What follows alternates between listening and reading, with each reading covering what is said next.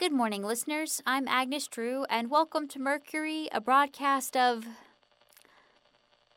hope. We're still a broadcast of hope. It's day 681 since we came back on the air to be a broadcast of hope. I'm sorry, listeners. I know that this introduction is probably sounding a little ominous. We got news on the zombie horde that's coming, and it's not good. It's wiped out a couple more communities, and it's still coming. There are other communities that have been spared. It's like they're walking on a line, a, a wavy, snaky line, but they're not spreading out. They're like flocking birds, each zombie following the one in front of it. No clear leader, just one big organism like a school of fish or something.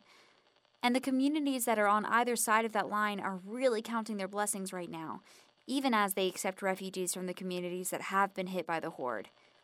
The reports are that it's sending out small groups to try to make some kind of dent in this massive, massive group. But it's so big that nothing seems to be having any kind of noticeable effect. And we're pretty sure it's picking up other smaller groups of zombies. Uh, like when a small raindrop rolls down the window and meets another drop, and they combine and then turn into a bigger drop that runs down the window even faster. Sorry. It's just really stressful giving these kinds of reports, listeners.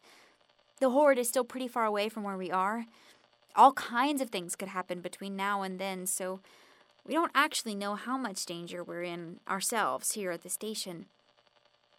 But hearing about those people who are being affected by it right now, it's like a punch to the stomach.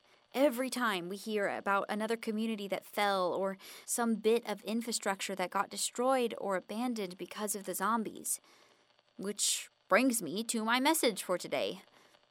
Don't let it get you down. That sounds like such a stupid thing to say in the face of what we have coming towards us. How can we say things like, don't let it get you down? It's not like you ate a banana that's too ripe or stubbed your toe or even lost your crop for the whole season. This horde represents the potential that we could lose everything. Again. Lots of people already have. How can we say something trite like, don't let it get you down? It's not easy, even for me. I try to look on the sunny side, but sometimes that sunny side is hard to find. But sometimes what you have to do is just be open to it. Watch out for it and grab it when it comes by. Just yesterday, I was out looking for berries. It was hot, humid, and I wasn't finding many berries. And then I stopped, just for a second, and realized I was happy. I paused and basked in it, and then it was gone. And it would be really easy in that moment to want it to go on and on, to be sad that it was so fleeting, and to add the fact that it was there and then it was gone to the list of things that we all have to deal with on a daily basis. It would be easy to let that little moment have the exact opposite effect that it should. But if you let your mind be open to it, if you can allow yourself to put aside all of the cares and worries and let that little spark of joy have its way with you for as long as it lasts, you can ride the afterglow for a few extra moments, and then you can remember it on into the afternoon. Nobody is pretending life is easy.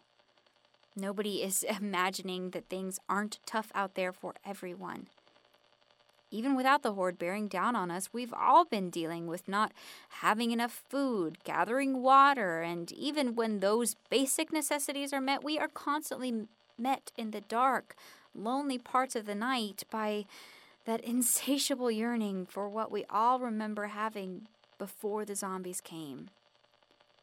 That empty space in our hearts where the comforts that we took for granted like air conditioning and instant communication and so many other things live. Not to mention the things that really matter, like friends and family and belonging. Even in the face of all that loss, we can still have tiny little sparks of joy. And we have to cling to them. Not in a naive, rose colored glasses sort of way, but in the way that recognizes that we need them. We deserve them, and even though they don't last, they're still important to us and our own well being. Grab your little spark of joy, and maybe if you cultivate them, you can coax them into an ember and a blaze and an inferno. It's easier if we all get together and combine them, by the way. And that's all I had to say today. For Mercury, a broadcast of hope, this has been Agnes Drew. Take care of each other.